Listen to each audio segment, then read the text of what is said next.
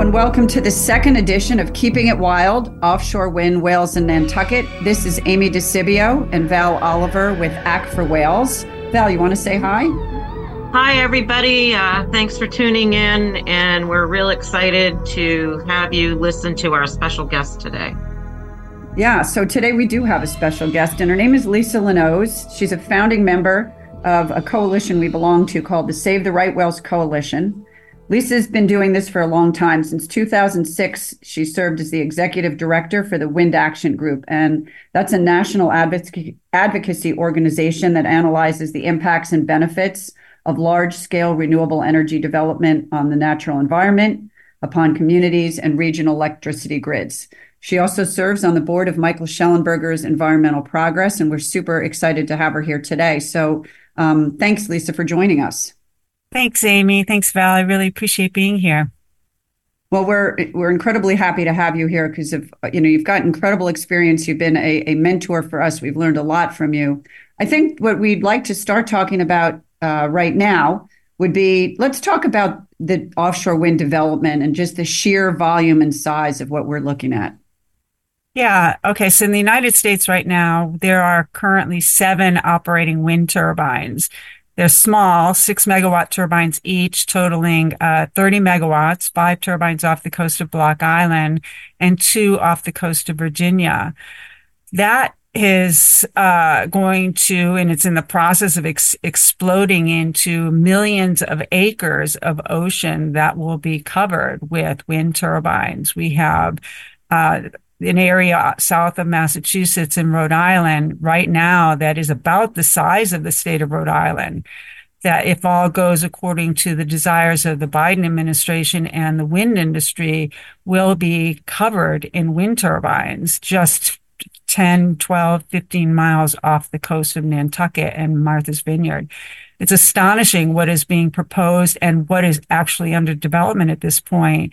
And, you know, we've been watching this really since the Cape Wind project, which many of your listeners may, I'm sure, are aware. Um, Cape Wind was proposed to be built within Nantucket Sound. So on one side of, uh, on the north side of Nantucket Island.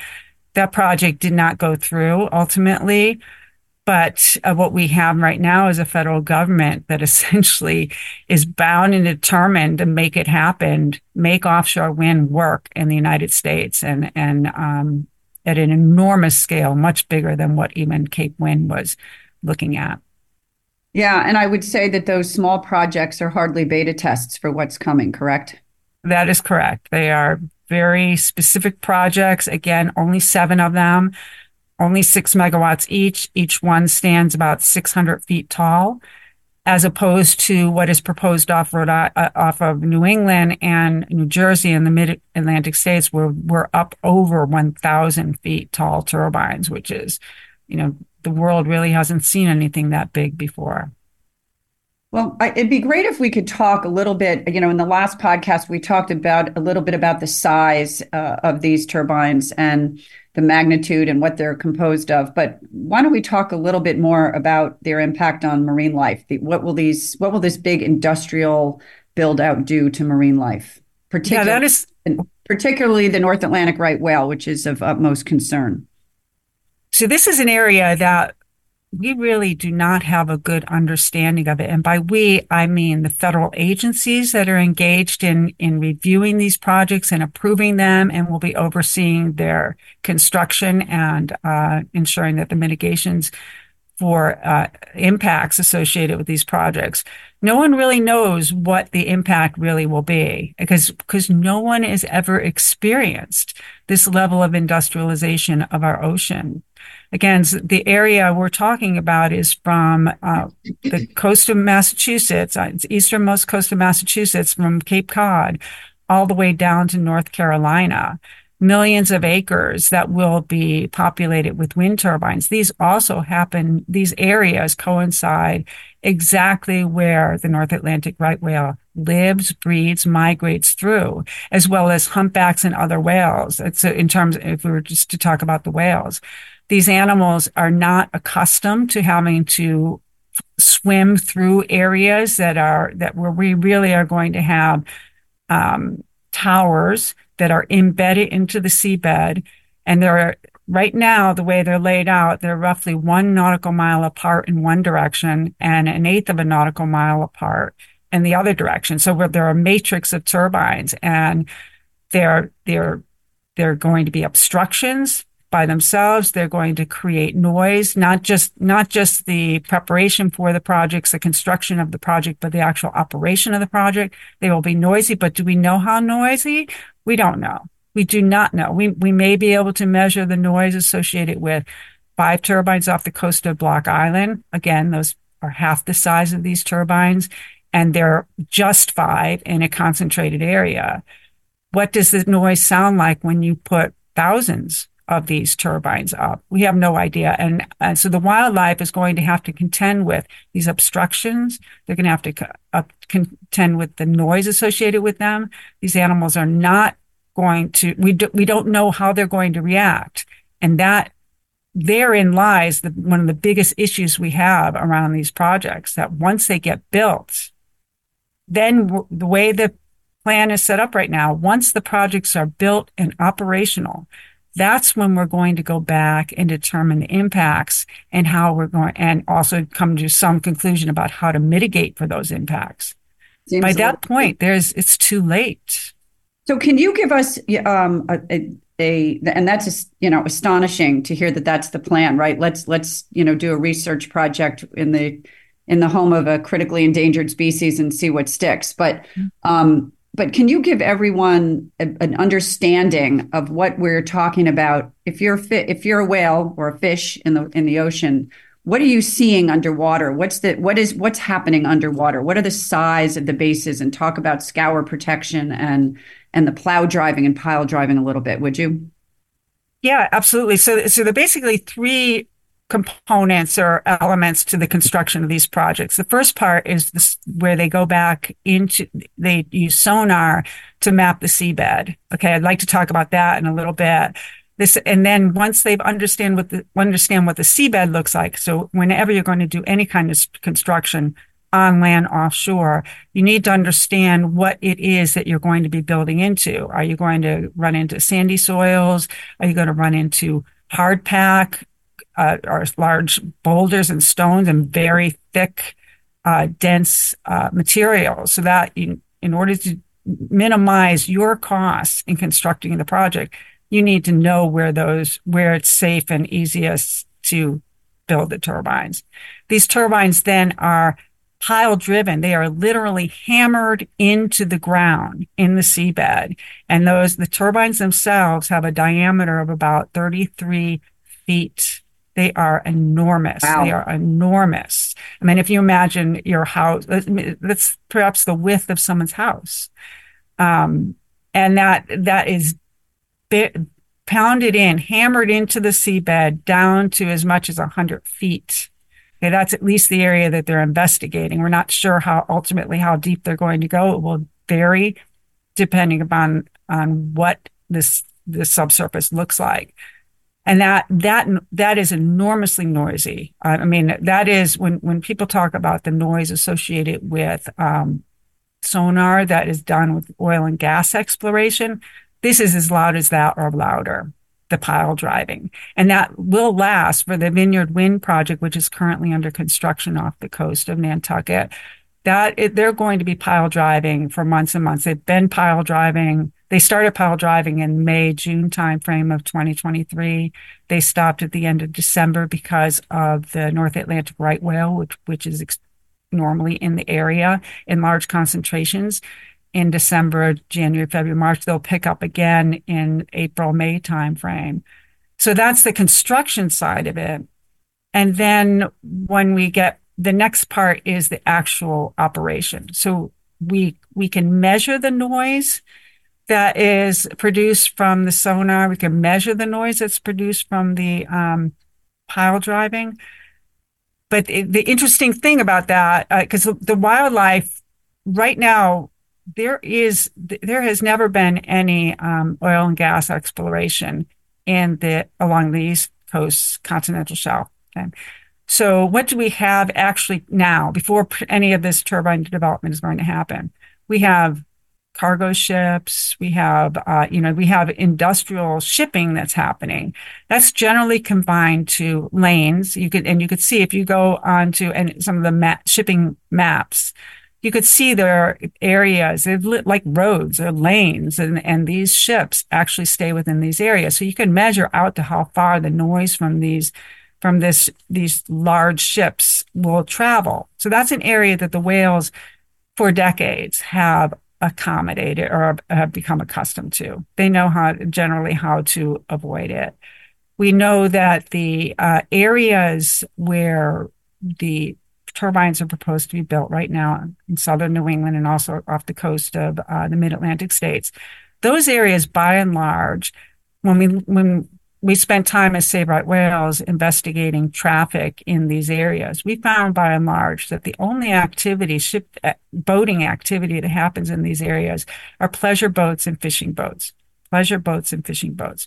When, when you look at the maps, certain times of the year, you see very little. You're not going to see a lot of fishing boats and pleasure boats in the winter time. This is an area where the whales just have free reign. You have, uh, then you have also over the course of a year, if you track any of these boats, there's very little activity compared to what you see, let's say, very close to the coast. This is now, again, boat activity.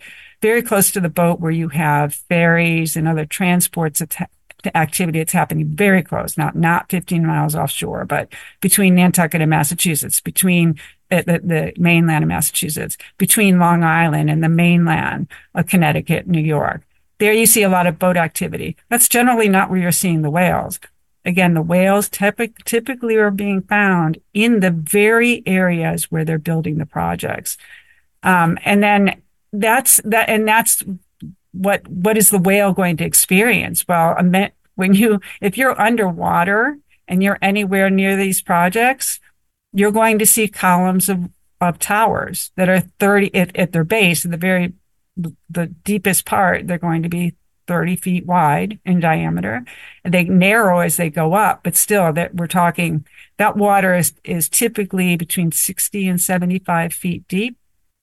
So then it, then they narrow as they get taller, but still I'm not, I, I don't know what their width is as you get up near the nacelle, the very yeah. top part of it, but so that's what they're going to see. That's what we will see. That's what the fishing fishing industry is very upset about this as well because one nautical mile is not a lot of space on the ocean. You you can reach that pretty quickly, and you're going and these the enormity of the towers, they're going to look much closer than they that. Lisa, usually. tell us a little bit about the um, the report that was put out, the, the recent, say, you know, around the uh, wind industry activity and the correlation with whale deaths. Can you can you yeah. that a little bit? So, thanks for that question. Over the last year, I worked closely with Eric Turner, a gentleman out of Virginia. My, what we did was we looked at vessel track activity, and tried to figure out why the whales were starting to die. We saw large, large numbers of whales starting to die beginning December 2022 and then all through 2023. And what we found was twofold. One, the vessel activity that's happening within the wind lease areas has been extensive and extraordinary and much more than what the whales have ever had to deal with prior to these wind lease areas being uh, allocated. Second, we found that when what the what's happening in those wind lease areas is sonar activity, activity that which we discussed where the wind developer is mapping the seabed. That noise that's being introduced into the lease area is much louder, we found, than what the federal government was told by the wind industry. And we believe that by sonifying this area, by just filling these wind lease areas with very loud noise, more than what was expected, more than what they than they were told, and a lot more boat activity that has displaced the whales and caused them to potentially beach themselves. Again, it's a correlation, not causation. We want an investigation to um, be undertaken to validate that. Yeah, I mean that would be that sounds to me like a pretty normal science experiment, right? You see correlation and you make that the hypothesis and you try to disprove it. But instead, what are we hearing? Crickets. you know, Crickets. Or, well, what else do we hear? You know, we're really hearing that there is no correlation and they haven't tested very many of the whales, correct? That is exactly right. The federal government has taken no action. They've determined without really any evidence that this activity is not harming the whales and and they will not take any action further beyond that. Is it beyond just what they've said they were going to do, or or this was sort of a it wasn't this part of the approval process? Is it a little bit more formal than just here are the levels and of what we think might happen, or was it more tied to the approval?